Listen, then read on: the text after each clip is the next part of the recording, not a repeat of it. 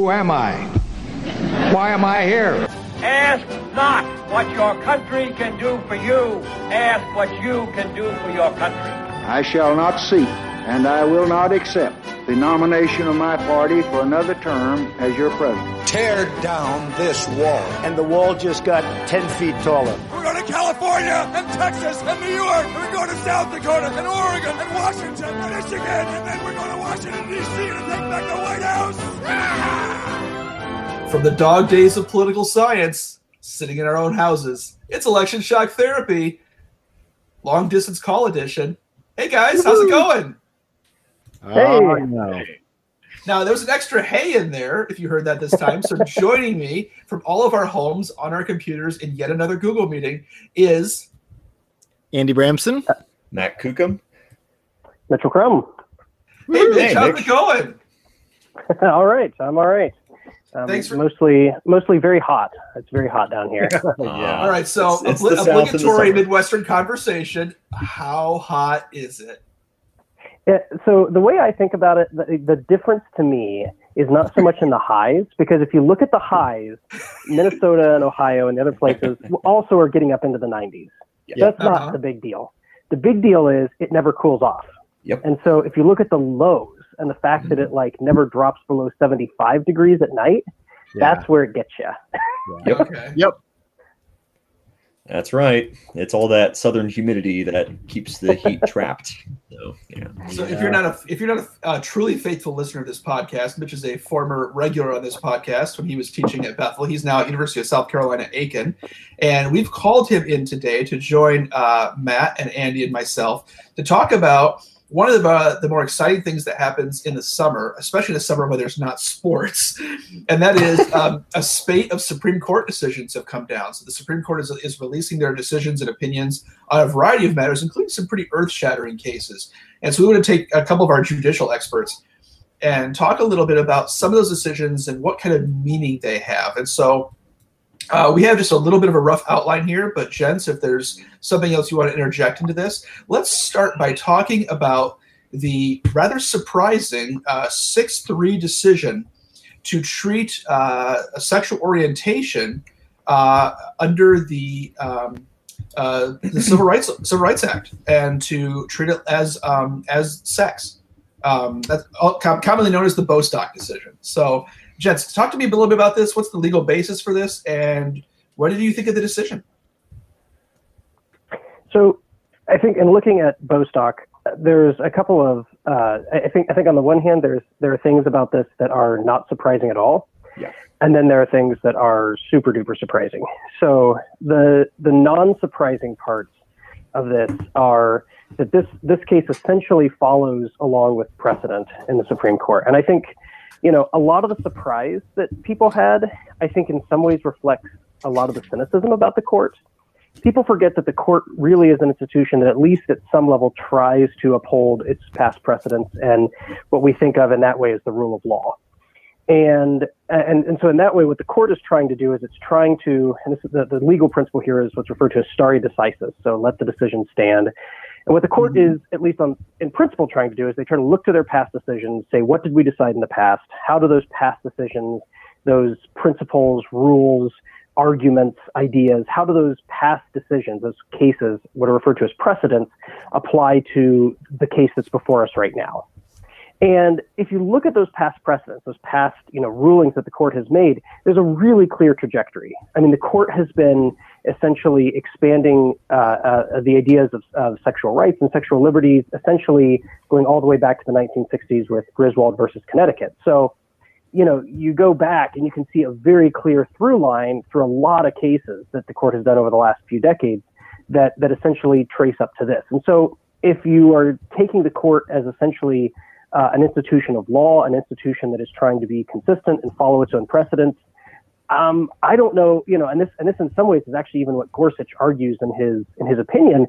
There's not a whole lot of wiggle room. I mean, this is the direction the court's going. This is the precedents the court has set, and you know, anybody who was surprised by this shouldn't be, right? I mean, you know, this is this is this is what the court has said. Hmm. So I think on that on that, and I could say more about that if you want, like thinking about the history, but but I think then the reason this is so surprising is because a lot of us are very cynical about the court. we don't think of the court as this institution based on law and based on precedent and those kinds of things. And so if you think of the court as a purely political body that's making partisan decisions, just like Congress makes decisions based on R's and D's and liberals and conservatives, um, then this is really surprising because it looks like this is a clear decision where you have conservatives want one thing, liberals want another thing, and yet you have two justices who are in the quote unquote conservative bloc who voted with the liberals. And so, in that sense, if you think of the court as a partisan body rather than a body of law and um, you know consistent stare decisis application of, of precedents, um, then it's then it's very surprising and in fact even shocking, um, particularly because um, Justice Gorsuch in particular um, was essentially the justification and one of President Trump's main partisan arguments for why he should be in office.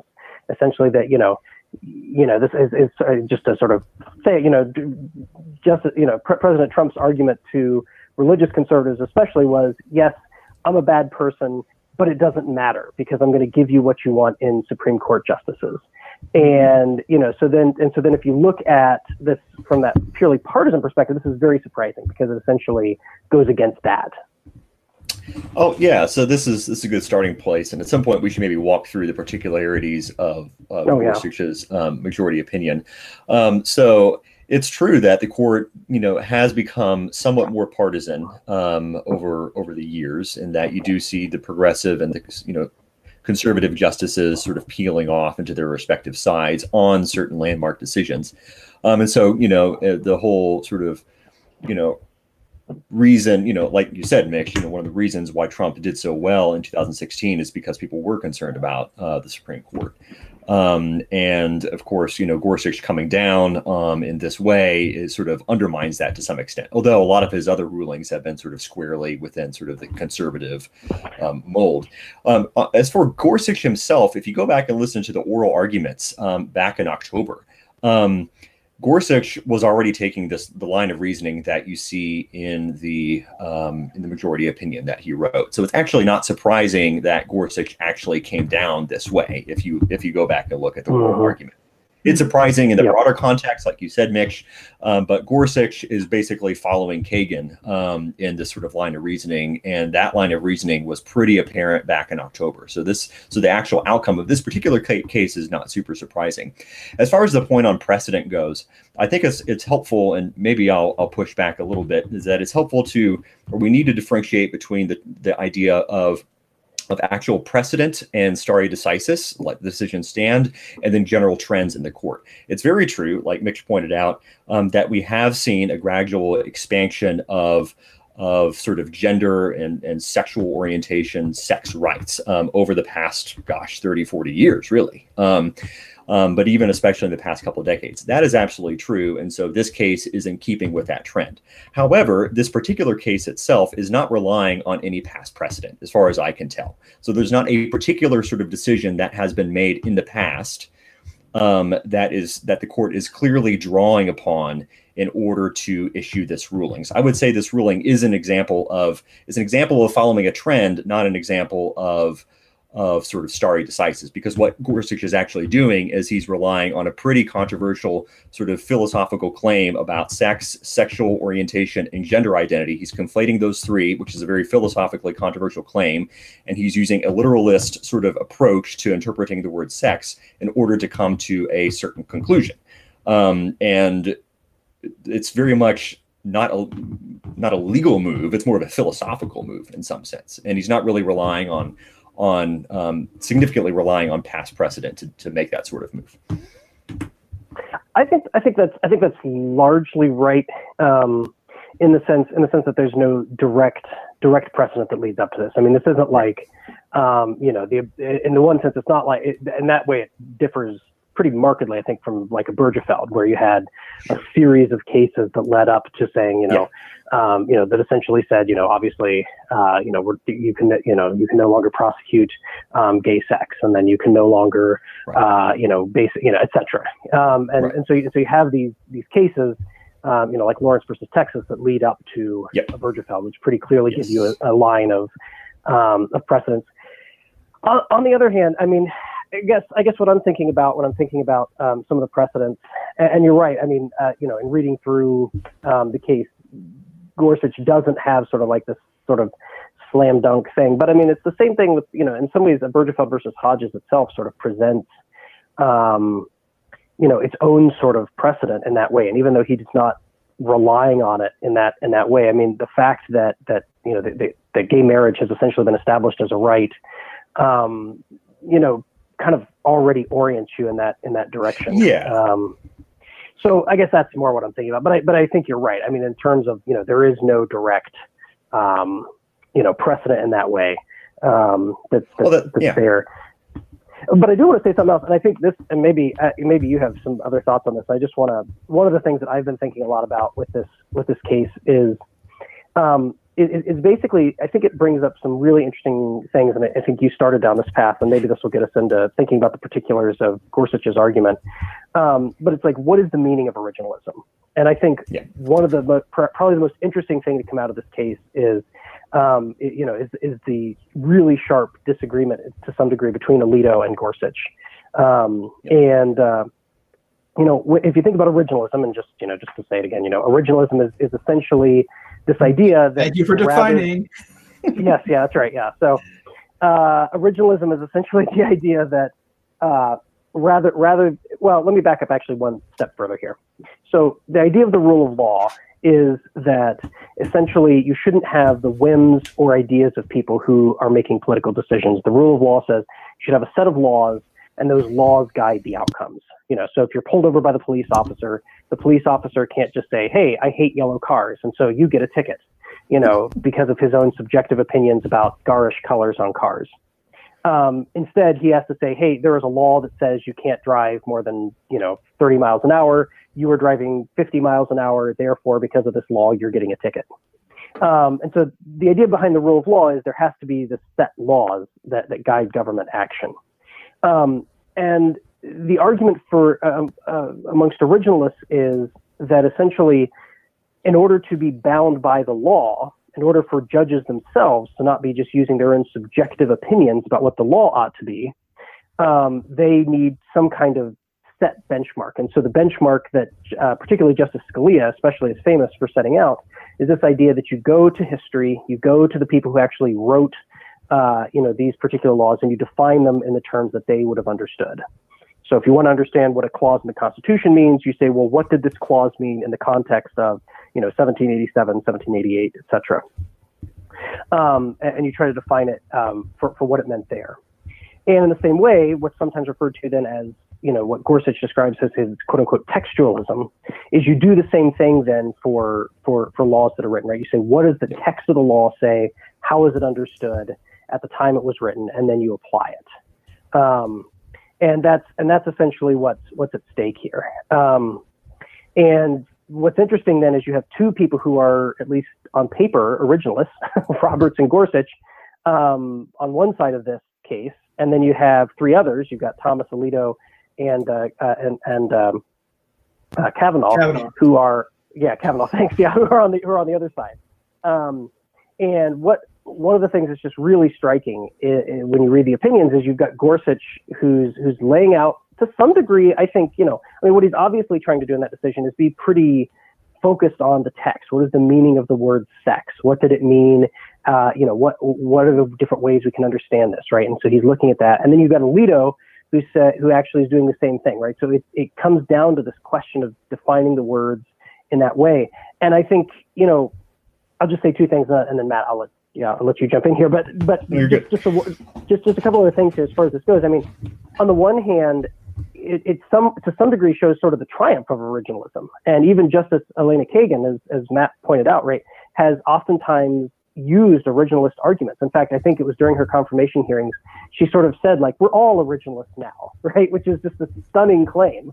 Um, you know that this that this philosophy that had like one or two adherents 30 or 40 years ago on the court um, is now declared by somebody who's on the left as just the universal theory of constitutional interpretation.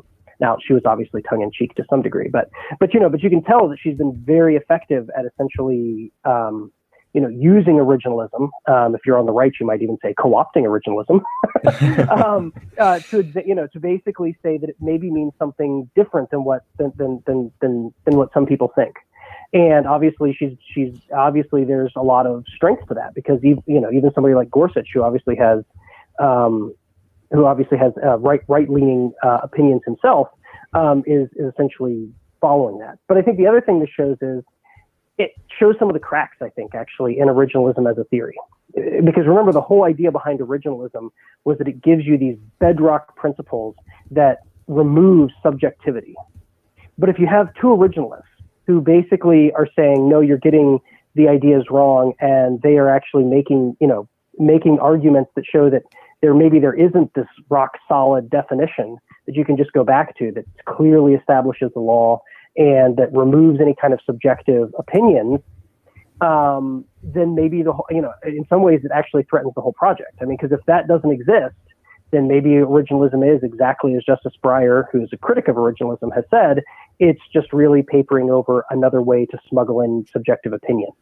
Um, and you know, Justice Breyer has been sharply critical of originalists on this point for years, and this case probably gives his argument um, a lot more grist, um, just in the sense that if you have originalists who are subjectively disagreeing with each other, then it really calls into question whether this is actually an objective theory of constitutional and legal interpretation.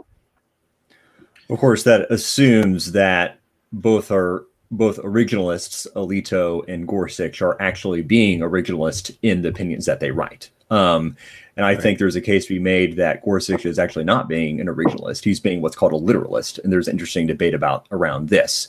And the idea of a literalist is sort of the idea that a word, the words in a statute have their own meaning um, beyond the intentions and ideas of the drafters of that law. Um, and the words have their own meaning independent of of what the drafters meant. Um, and Scalia actually said that a good textualist is not a literalist. Um, Instead, a good textualist is someone who looks to the original meaning of of how the words were understood, um, and how they were employed to achieve um, certain policy goals by the original drafters. And if you actually go back and look at the history of the inclusion of the word sex in the Civil Rights Act, which eventually, you know, uh, became part of Title VII, which was that question here. The term sex was originally included in the Civil Rights Act partly as a poison pill amendment. Um, it wasn't the result of sort of considered congressional action. Basically, the guy who included it, Representative Howard Smith, was the chair of the House Rules Committee. He was a well known segregationist and racist, and he basically inserted the term sex. And the historians debate about this, but it, it, the most plausible explanation is that he included the word sex um, in order to basically prevent this particular bill from passing because he actually had a very long history of shooting down similar pieces of legislation that basically expand civil rights um, for racial and ethnic minorities.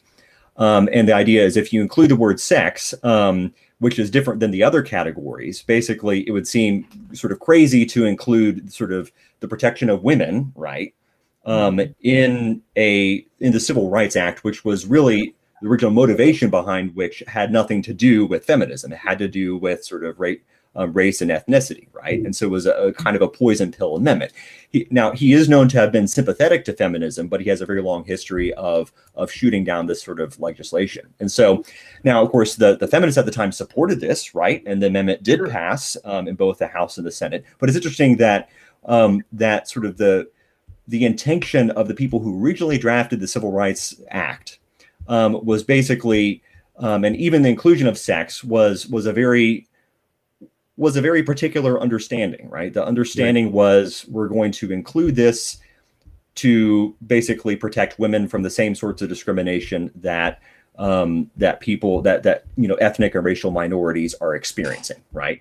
Um, and so what Gorsuch is doing is he's basically he's conflating three different ideas. He's conflating sex, sexual orientation, and gender identity. He's conflating these three into into one term, which is interestingly something that feminists and some LGBTQ theorists have wanted to reject. But he's conflating sure. these three terms, right? Um, and and so even though both he and Alito ostensibly think that sex refers to biological sex. What Gorsuch is doing, and where he's different than Alito, is he's including these two other ideas in the idea of sex.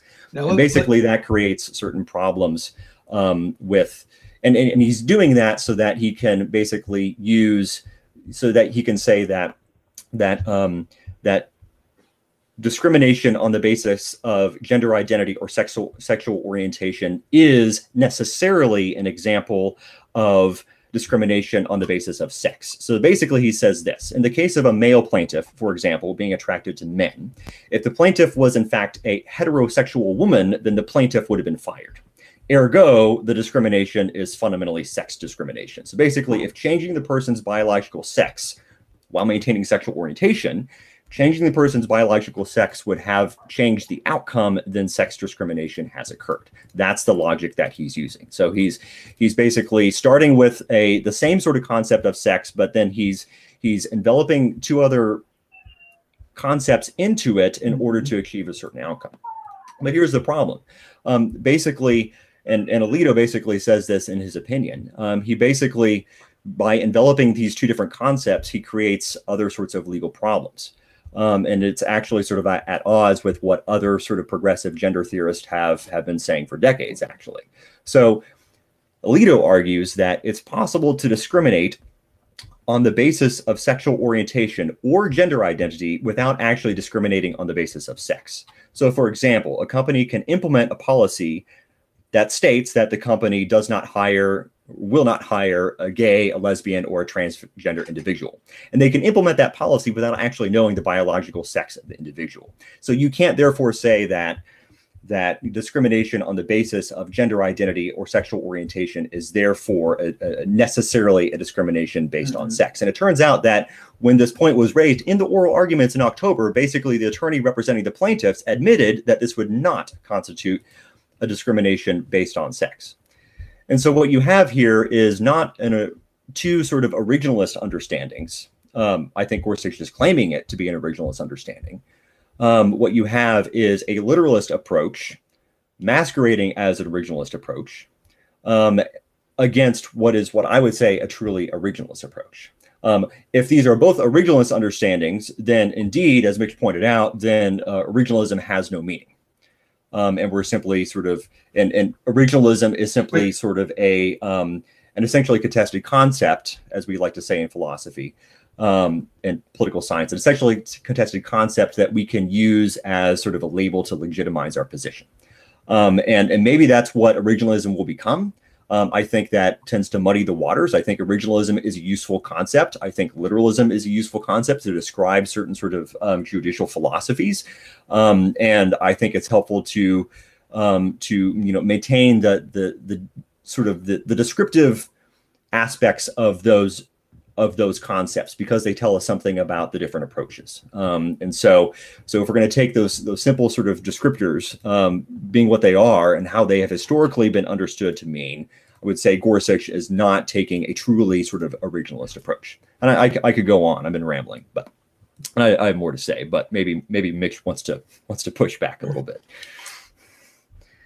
Chris, I felt like you were trying to jump in there. Did you yeah, want I want to. I, want to ask a dumb IR guy question. So um, my whole head is filled with you know nuclear bomb throw weights and things like that. And um, so I'm th- I'm harkening back to my philosophy of law class. Uh, hey, Dr. Klein, um, and some other uh, some of my other introductions to judicial theory.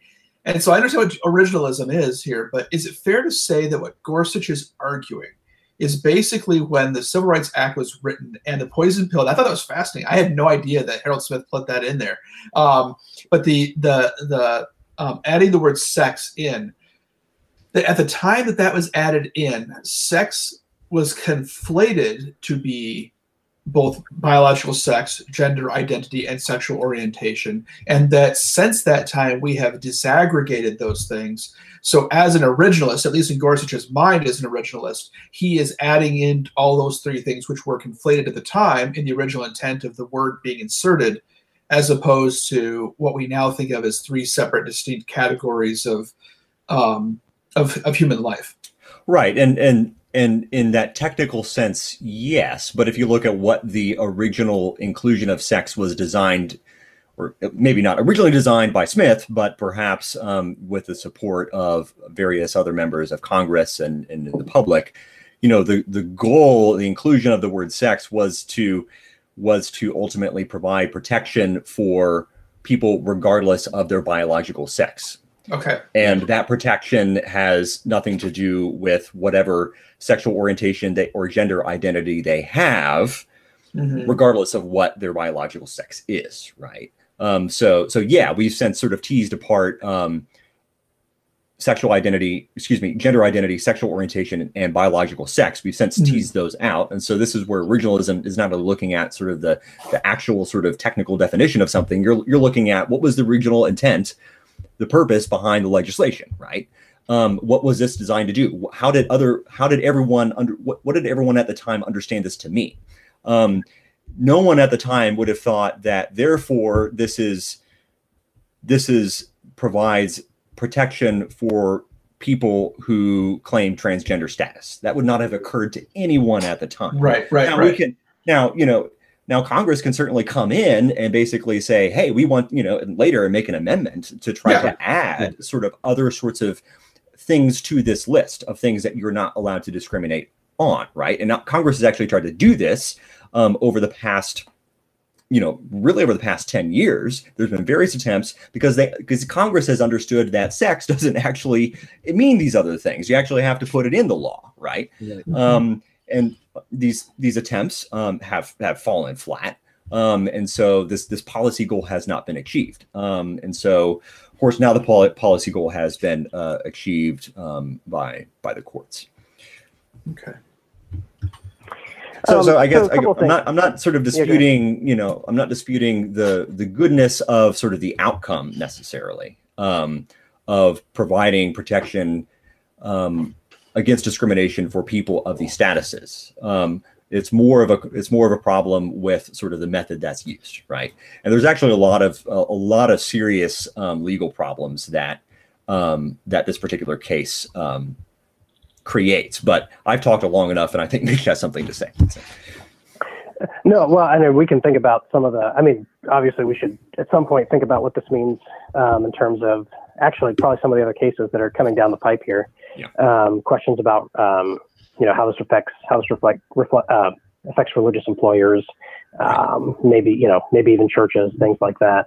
Um, but Okay, uh, well, can I ask you about that directly? Because um, except for you, Oh, Mitch, sure. the rest of us are employed at a religious institution. Um, does this does this case open up a door for legal challenges to religious institutions like churches, religious uh, schools, um, uh, for hiring and firing on the basis of sexual orientation or gender identity? So I think the short answer to that is, and and again, this is where uh, a lot of folks felt like um, Gorsuch was was actually pretty maddeningly vague. He basically said, yes, this cre- opens the door uh, to this, and it potentially creates uh, problems, but we will address that later. he ba- Yeah. that's almost yeah, quote. basically. Um, you know, it's it, he he very much says like, yeah, this is this is going to be an issue, and I'm not solving it um, right now. So, In other news, Gorsuch um, was one of the shadow writers for the recent Star Wars trilogy. right, right, yeah. Wow. Um, um, but uh, so, the, so the short answer is yes. I mean, even Gorsuch, again, in his opinion, acknowledges that. Yeah, I mean, this is this is this is a thing. Now, there are a couple other questions that are before the court. Actually, the court has taken on a couple of um, religious uh, uh, cases. Actually, that's going to be considering here. So there's a question of, um, you know, the, there's the Little Sisters of the Poor versus Pennsylvania, which is going to uh, decide whether um, basically wh- whether religious employers can object to providing certain forms of contraceptions um, on moral grounds. Um, there's a, there's a case that essentially asks about whether employment discrimination laws apply to teachers at religious schools. Yep. Um, so so we actually have these questions pending before the court, and um, I actually just I was looking today at what's going on in the court right now, and I, I noticed that they've actually announced they're going to be announcing opinions on Monday and Tuesday next week. So I think we're probably going to have all of these cases by the end of Tuesday, is my guess. So, production Um, note to Sam: uh, Let's go ahead and call this part one of two. so yeah, so we'll see what they say as far as that stuff goes. Now, Yep. what's also interesting here, and I think this is, you know, just to get at the religious stuff, um, I think the court is going to actually be in a really interesting place here. Um, and again, this kind of gets me back to the originalism um, questions here. And and I do think one of the things I want to note actually is um, you know, any kind of coherent philosophy, right? Any kind of coherent legal philosophy. And Matt, you know, Matt's been talking about what is what does a coherent legal philosophy look like? Um, one of the things that actually distinguishes a coherent legal philosophy versus just subjective opinions based on your partisanship is do you sometimes rule against your own quote unquote side? Um, so it, it, does your philosophy lead you to conclusions that might not necessarily be what your partisan allies want, um, but is nonetheless consistent with your with your legal philosophy?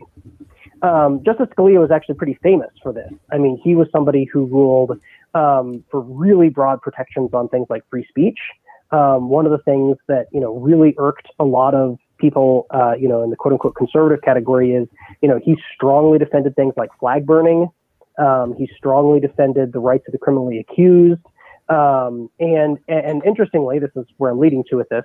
He also uh, argued in um, Smith versus uh, um, let's see, Smith versus Oregon Employment, or I can't remember the exactly. Anyway, in the Smith case, Scalia argued essentially that free exercise of religion clause in the Constitution really doesn't protect people that much. It protects you from any kind of belief you might want to have, but it doesn't protect your practice that much. And so Scalia's own ruling on the free exercise clause in the Constitution um, basically is that it doesn't provide that much protection to things like religious schools or, uh, you know, and, and, and even religious practice itself. I mean, the question in that case was, can you use otherwise illicit drugs um, as part of a religious ceremony? And, and Justice Scalia basically yeah. said, if something's illegal, um, it doesn't matter if you are claiming it's part of a religion; it's still illegal. Um, and so, um, and, and so and so and so again, this kind of raises this sort of this sort of interesting um, questions about you know about, again about the about the meaning or, or, scope of originalism. But the but the big game changer, and this is the thing that the court's going to be no doubt addressing here, is in response to the Smith case, um, Congress. Um, in something that is almost unimaginable today, almost unanimously passed um, a sweeping piece of legislation, which is the Restoration of Religious Freedom Act. Um, and uh, and basically what that act uh, put in place is, is, essentially said that if you are a religious organization, especially if you are you know basically a place of worship, um, but also it included wide varieties of other religious organizations, um, then you have really widespread protections. Congress has to essentially apply um, what amounts to, or sorry, the courts have to essentially apply what amounts to um, something approaching strict scrutiny, which is basically the court has to, the law has to only impact you um, to what is referred to as the least restrictive means possible, right? So even if something is, uh, even if there are laws and objectives that you have as government, you have to obstruct religion to the minimal amount.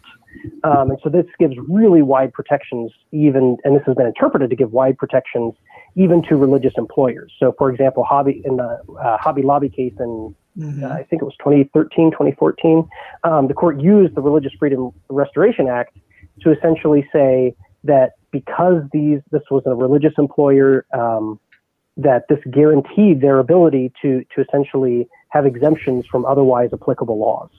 Um, so what will be interesting to see is does the court continue to respect um, and follow the Religious Freedom Restoration Act? Um, does it does it apply now also to these issues of gender discrimination and issues of uh, you know um, uh, you know so how does basically how does how does this apply now um, to to these cases and uh, um, and interestingly I do think it, it's going to be it, what's going to be super interesting about these upcoming discrimination cases not only the ones that are before the court now, but the ones that will no doubt be brought before the court in coming years here, is that Justice Breyer and Justice Kagan uh, in Masterpiece Cakeshop actually sided with the quote unquote conservatives, saying that yeah, there actually are instances where um, sometimes sometimes uh, you know basically moral moral convictions can give you certain levels of exemptions. Um, so the short answer. So the short the short answer, which there, I know it's not a short answer, but the short answer is um, yes. It raises these these uh, these these questions, and it remains a really open issue as to whether um, religious institutions, including religious employers like Bethel, um, mm-hmm. will will be able to discriminate. Yeah, I, th- I think yeah. it's likely in the future we're going to see another round of court cases deciding this very issue, probably in the short term. Yeah, particularly on Monday. Um, Yeah, it's Yep. just a, a few things to note. Um, I think Mitch is, is, makes a lot of good points. It's it's true that you know a lot of justices um, will sometimes tend to um, you know cross over um, and join the other side on an issue. And actually, if you look at the number of times in which there are these you know these stark sort of splits in the court, they're actually not as common as as you would think. A lot of times, uh, the decisions are like you know seven two eight one you know nine zip. Um, that happens actually quite a lot of the time. Um, so, um, of course, you know, just just because you cross over to the other side um, doesn't mean that you're exercising a coherent judicial philosophy. You can cross over to the other side, right? And that's not necessarily an example of, of you being coherent in your judicial approach. It might be, or it might not be, right? So, um, so you know, That's we true. can sort of debate whether or not, um, and we kind of already have debate whether or not Gorsuch is, is being consistent. I think Mitch says he is. I'm saying he's not, but it is true that you can cross over because you're trying to be consistent. Um, uh, I think Mitch is right. Um, RFRA, um, the Religious Freedom uh, Restoration Act, um, Gorsuch actually referenced that um, in his majority decision and say that is still in place um, and that still offers protections. But of course, as Mitch noted, um, that's that's really vague. Um, or he was vague about that, um, but he did reference it in the court case. And I think what you're going to see potentially Monday and Tuesday uh, this upcoming week is you're going to see the court potentially deal um, deal with the question about whether or not um, employees who have a religious function at a religious institution that's that's the question um, basically get to enjoy what's called the ministerial um, exemption right um, the exemption that ministers currently enjoy from um, in, in sort of the requirements for for you know hiring ministers. Um, and so question is whether or not the court's going to expand that. Um, and so Mhm. we'll see if the court does that in in um, the decisions that it hands down um, next monday and tuesday. But even beyond sort of the religious liberty questions um, i think the Bostock case open basically opens a giant sort of bucket of worms in a variety of other cases um, or sorts of cases. So there's literally over 100 federal laws that prohibit discrimination based on sex not just in title VII there are many, there are dozens of federal statutes that prohibit discrimination based on sex in a variety of situations. Now that the court has redefined essentially um, the meaning of sex discrimination, all of these laws are now open to reinterpretation. Hmm. Um, and what you are going to see, um, in all likelihood, a spate of a whole new, you know, batch of lawsuits um, involving the use of these federal laws um, to require, for example, transgender females to participate in women's sports or transgender access to opposite sex bathrooms, opposite biological sex bathrooms. Um, and you're going to see a lot of sort of debate over this. And and I guess you know, sort of a, a takeaway for me um, is that is that you know one of one of the original sort of purposes of of the of the court um, is to basically resolve disputes over interpretations of the law, um, and so that you can get rid of so you can take disputes off the table, so that you can offer clarity. What this essentially does, what this court case does, is it creates problems for reinter- for interpreting and applying literally dozens of other federal statutes. Um, and when a court case basically steps in redefines something that basically muddies the interpretation and application of literally dozens of other laws that is not a good court decision that is not the court you know exercising its its its clarifying function in a good way we want the court to clarify things that's why it exists right um, but whenever you sort of where the court steps in and muddies the waters and actually creates literally could could open up dozens of new lawsuits, some of which make their way to the Supreme Court. That, I mean, that actually undermines rule of law in some ways because you're undermining the meaning of those laws themselves, um, and that's that's no way to you know I think to to run to run a democracy. So yeah, we might want certain sort of policy outcomes like protections um, for these people against discrimination because of their gender um, identity or sexual orientation, but but the courts adoption of this approach creates all sorts of other legal problems um, and you know which are going to impact people in some potentially harmful ways. Um, and also as justice kavanaugh said in his separate dissent undermines basically the democratic process. It, it can in the long run undermine the legitimacy of the court because the court is acting as a super legislature and making rulings on these decisions expanding expanding rights which we might want to be expanded, but in the process of doing that creates its own problems and short circuits sort of the democratic process. And, and further, basically, um, removes any remaining incentive that Congress might have to actually proactively go in and address this issue and and basically update the laws in a way that actually makes sense and that don't create further um, interpretational issues. Mm-hmm. Yeah, I think it was interesting. Um, uh, Ross Douthat actually had an interesting um, observation. I can't remember if it was sometime in the last week or two. I don't remember exactly. It might have been in response to this decision, but I don't remember. But he he basically said that the way to think of our our system of government right now is no longer as three branches, um, but is essentially as 2.25 branches, because basically yeah. you have a president that acts, you know, a presidency that acts unilaterally with, you know, in whatever way it can get away with, yep. and then you have uh, a court that is the main check on the presidency, um, and and also advances various, uh, uh, uh you know, objectives at various times. Um, and then you have a Congress that occasionally comes and passes a budget, but otherwise pretty much does nothing. yeah, um, it's true. And yeah. and that is, I, I, think there is, yeah, I think there is something to that. Um, yeah. You know, in one way, um, you know, I, I, I especially, uh, you know, agree that I think there's, it, it really, it really is uh, disturbing how little Congress has done in terms mm. of clarifying laws and um, you know, again, no matter what you think the outcome should be in this particular case, um, you know, it is very problematic that that these kinds of issues are not being seriously hammered out in in in Congress, and that this isn't, you know, and that our more democratic branch isn't the branch that's the one tackling these, um, you know, these these kinds of issues. Um, so I, I totally I totally agree with that. I think there's, yeah, I think there's, you know, you know, and one of the, you know, one of the things that is kind of pathetic almost is, you know, the last major piece of legislation that Congress did was the Affordable Care Act, and that was like almost 12 years ago at this point. Um, and you know that's that's that's pathetic. I mean that we have one branch of our government that you know that basically has has gone through various control by different by different parties and still just can't seem to actually um, you know actually manage to do anything. And and part of that I think gets at and I don't know how much we want to talk about this aspect of it, but I mean, part of that gets at, um, you know, um, uh, we, we, we have these, we have, we have divisions in, in American society, but especially, you know, the polarization amongst, um, uh, amongst especially, especially hardcore partisans has just gotten so extreme that politicians feel like they can't, they can't compromise.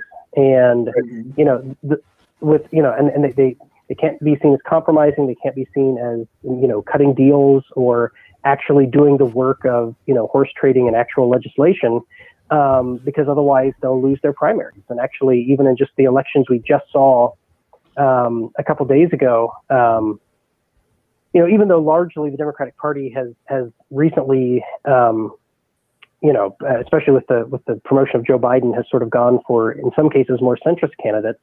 Um, at the same time, just uh, you know, a few a couple days ago, when in uh, several primaries, some uh, Democrat, you know, some more centrist Democrats lost their seats to more, uh, you know, to more extreme partisans. And we've seen this on the right as well. Mm-hmm. Um, and it's just, it's increasingly difficult for people to actually um, hold a position where, uh, you know, where they're able to actually do the acts of legislation just because, especially people who vote in primaries, the more committed, um, polarized partisans are just so averse to any kind of compromise, which of course, ironically, is you know exactly the opposite of what James Madison said should be the spirit of, isn't of the it, republic. Isn't and it fair to say, Mitch, that the uh, the the branch of government in the United States least uh, su- least capable of dealing with uh, an erosion of compromise is the legislature? if you have oh, a hardline president or a hardline court, that the court the system is equipped to deal with that. But a, but a, a legislature that doesn't compromise is really hamstrung by that.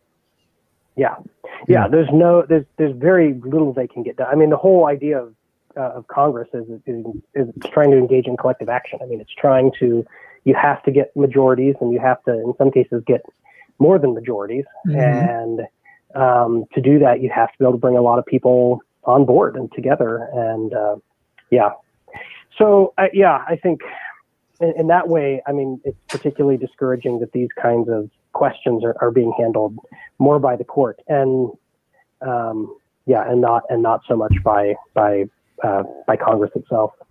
Yeah, I mean, just two two quick comments on all this. Like, I think one, you're absolutely right to highlight the Douthat comment that you know, like I mean, everybody's a legislator now, right? I mean, all the branches legislate. I mean, if we're gonna, if we're honest, like I think I tend to agree that Gorsuch is in some ways legislating. He's changing the meaning, right, of what what do we understand by sex, or certainly what people in the '60s would have understood by this. Um, and he's doing so to kind of try to fill a gap, right? That they that is perceived to we need to be fill, filling, right? Um, and the mm-hmm. presidency too. I mean, like is always legislating, right? Issuing these executive orders for things that really should be covered by by legislation, and both of those are doing that because uh-huh. the, the House and Senate are so impotent. I mean, there's this struggle to ever pass anything, I mean, especially when you have divided, you know, power between the House and Senate, where you know House is Democratic and Senate's Republican. But even when they're controlled by the same party, even when they're controlled by the same party and they have the presidency, um, you know, they've struggled to get much done. Um, so, the second thing I would just say is like I'm I'm reading a book right now by Lilliana Mason um, called Uncivil Agreement, right? And she really um, doing a nice job of kind of you know trying to understand me why is this happening, right? And it's partly a lot of it has to do with how we've sorted ourselves into these these tribes, right? Where it's all about that loyalty to the group. You you the group must triumph, and anyone who's not fully loyal to the group is suspect, right? Which is why you're going to vote out if you're Democrats an Engel, right? Because I mean, like, yeah, he's too much of a deal maker, right? We want someone who's hard line, who's going to hold the line no matter what. Um, and every time uh-huh. we do somebody like that in favor of a hardliner, um, it just makes those compromises a little more difficult. But it's it's a natural result of the kind of the sorting and the polarization that we've we've undergone over the last you know two three decades. Yeah, and, and a result of our of our two party system, right? Um, you oh, can yeah. imagine a situation right. in which if we had a multi party system, which would require a different um, sort of system of, of elections, right? Yep, you can imagine two party system in which the extremes kind of well, you know, stay on the extreme, but you get two or three parties in the middle that are able to join together, form a coalition, and get stuff done. Um, but we don't, right? And so we have this sort of system in which we have two parties, and these two parties, because of the way that we elect our choose our our candidates through a primary system, and we've talked about that right. before in this podcast, right? Yeah. Um, basically creates this, basically um, breaks down um, sort of the the connection um, that that we would normally see um, between between you know representatives and their sort of legislative task um, and their ability to get reelected, right? So in political science, we talk about this thing called the electoral connection. You know, members of Congress are always doing things to try to get reelected, right? And usually that means doing representative work, right? Passing legislation, and that's the way it's been for quite some time. But now that connection has has shifted. Now to get reelected, you don't engage in this sort of truly representational activity you don't engage in passing legislation you basically you posture right or you you do yep. sort of symbolic legislation that isn't substantive um, that probably isn't even passing through both houses and, and, and signed by the president that's just passed by the party in your own house so you can signal to the people that are really active in politics and your base signal to them that you're being loyal and that you're true right. and that you're not you know some you know um, you know, hack from the other side, you know, uh, who's you know impersonating, right. and and mm-hmm. and and basically, you know, getting primaried, right? So yep. so we have this, we have different incentives now um, for our, our members of Congress, and that's that's really hamstringing our efforts to actually you know solve some of these issues, which means that you know the president and the courts you know feel sort of compelled uh, to step in and and and fill the legislative void. Okay, let me ask you a question about what you just said, Matt, at the very end there, because I think this is an this is a it's a question of motives, which is I agree with everything you said about the the nature of Congress uh, moving away from compromise and its, and its inability to legislate. And it's actually worse than that because the Congress Congress also has no internal incentives to change that system. Right, right. the system that got us here is a system that keeps the people in power in power. So yeah. that neither party is motivated to change the representational nature of Congress. However, is is the presidency and the court stepping in to legislate because Congress is not? or are they simply doing it because they have the capacity to do so? Both. Yes. yeah. um, right. So, so this I, is. I guess. I guess I'm saying is I'm I'm just less charitable. I don't think they're seeing this as oh Congress isn't doing something we should step in, but rather they're saying we can get away with this because Congress isn't checking us, and so we will. Well, I mean, I, I, think it depends on the issue that you're talking about. I mean, you know, in the case of the Supreme Court, I mean, I think, yeah, the Supreme Court is like, yeah, we can get away with it, but it's sort of like, well, there's been attempts to update this for a long time. This is kind of the direction we're going, and so we need to we need to update this policy. There's other cases, specifically more in regards to the president. It's like, hey, we can get away with this, right? And this is sort of the growth of what we call the imperial presidency. You know, presidents yes. using sort of unilateral unilateral authority to enact policy agendas and the inability of Congress to do much about it. Now, there have been times in which Congress has actively basically given authority to the mm-hmm. president to do things. They'll basically mm-hmm. write very vague legislation, uh, and then they'll, you know, basically giving some general policy right. directives, and then you know, giving authority to the relevant executive departments and agencies to basically go promulgate rules that allow them to actually implement those vague policy goals on the ground because they they they don't want to get down into the nitty gritty um, and there's a variety of reasons for that so i think it depends on i think it depends on the particular situation you're looking at i think there's sometimes congress is is actively you know ceding its power sometimes it's the courts or executive taking advantage sometimes it might even be um, the the courts or the executive seeing the need for action and realizing that Congress isn't taking action and that if anything is going to be solved, that they have to do it themselves. I think it, it, it depends. So, yeah.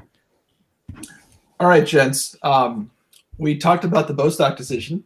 Um, so good for that. Now, I love this conversation. I love this exp- explanation of what originalism is and how it's come to dominate uh, court thinking. I like the idea of the contrast of originalism with literalism and how that's led to this disjunction between sort of Gorsuch's decision for the majority and uh, the uh, dissents uh, on the other side from Alito and Kavanaugh. And I'm really interested to sort of come back to this, maybe in a part two next week, once we know a few more decisions, and talk about court decisions as they relate to um, to DACA, to uh, into a whole host of other issues. So, um, Mitch, can we bring you back in next week for another conversation? No, sure. Excellent. Uh, in the meantime, uh, you can always get a hold of, of us at electionshocktherapy at gmail.com. You can also write to the podcast channel, and you should be subscribing to the podcast channel. There is great uh, Channel 3900 content coming all summer. Uh, there is um, uh, um, Tweet Victory is coming out weekly. Uh, I think we have a few other things uh, in the hopper as well. So check that out. Can I jump in on that, Chris? Actually. Yes, please. Um, so let me just say that uh, Bookish at Bethel sold me on two books that I have actually basically just finished this summer, which is Dracula and Frankenstein and uh, so uh, shout out to them for for basically getting me into uh, the monster horror genre here, and uh, they've been fantastic. I've I've loved both of them. So, and that's that's that's, for them. Great. I think there could not have been a better summer than 2020 to take a turn towards gothic horror. excellent. Good choice on your I part. That is true. um, I also reread Dracula this year, and it rings so true. It's it's much more 2020 than you think it would be. If you haven't read it recently, go go reread Dracula. Um, like I said, uh, thanks for that. Um, and like I said, uh, you can uh, write to the channel at channel3900 at gmail.com. Uh, please subscribe and uh, send us a send us a note too if you have any questions for us. We'll be back in your feed next week with some more Supreme Court talk. And until you hear my voice again, go Royals.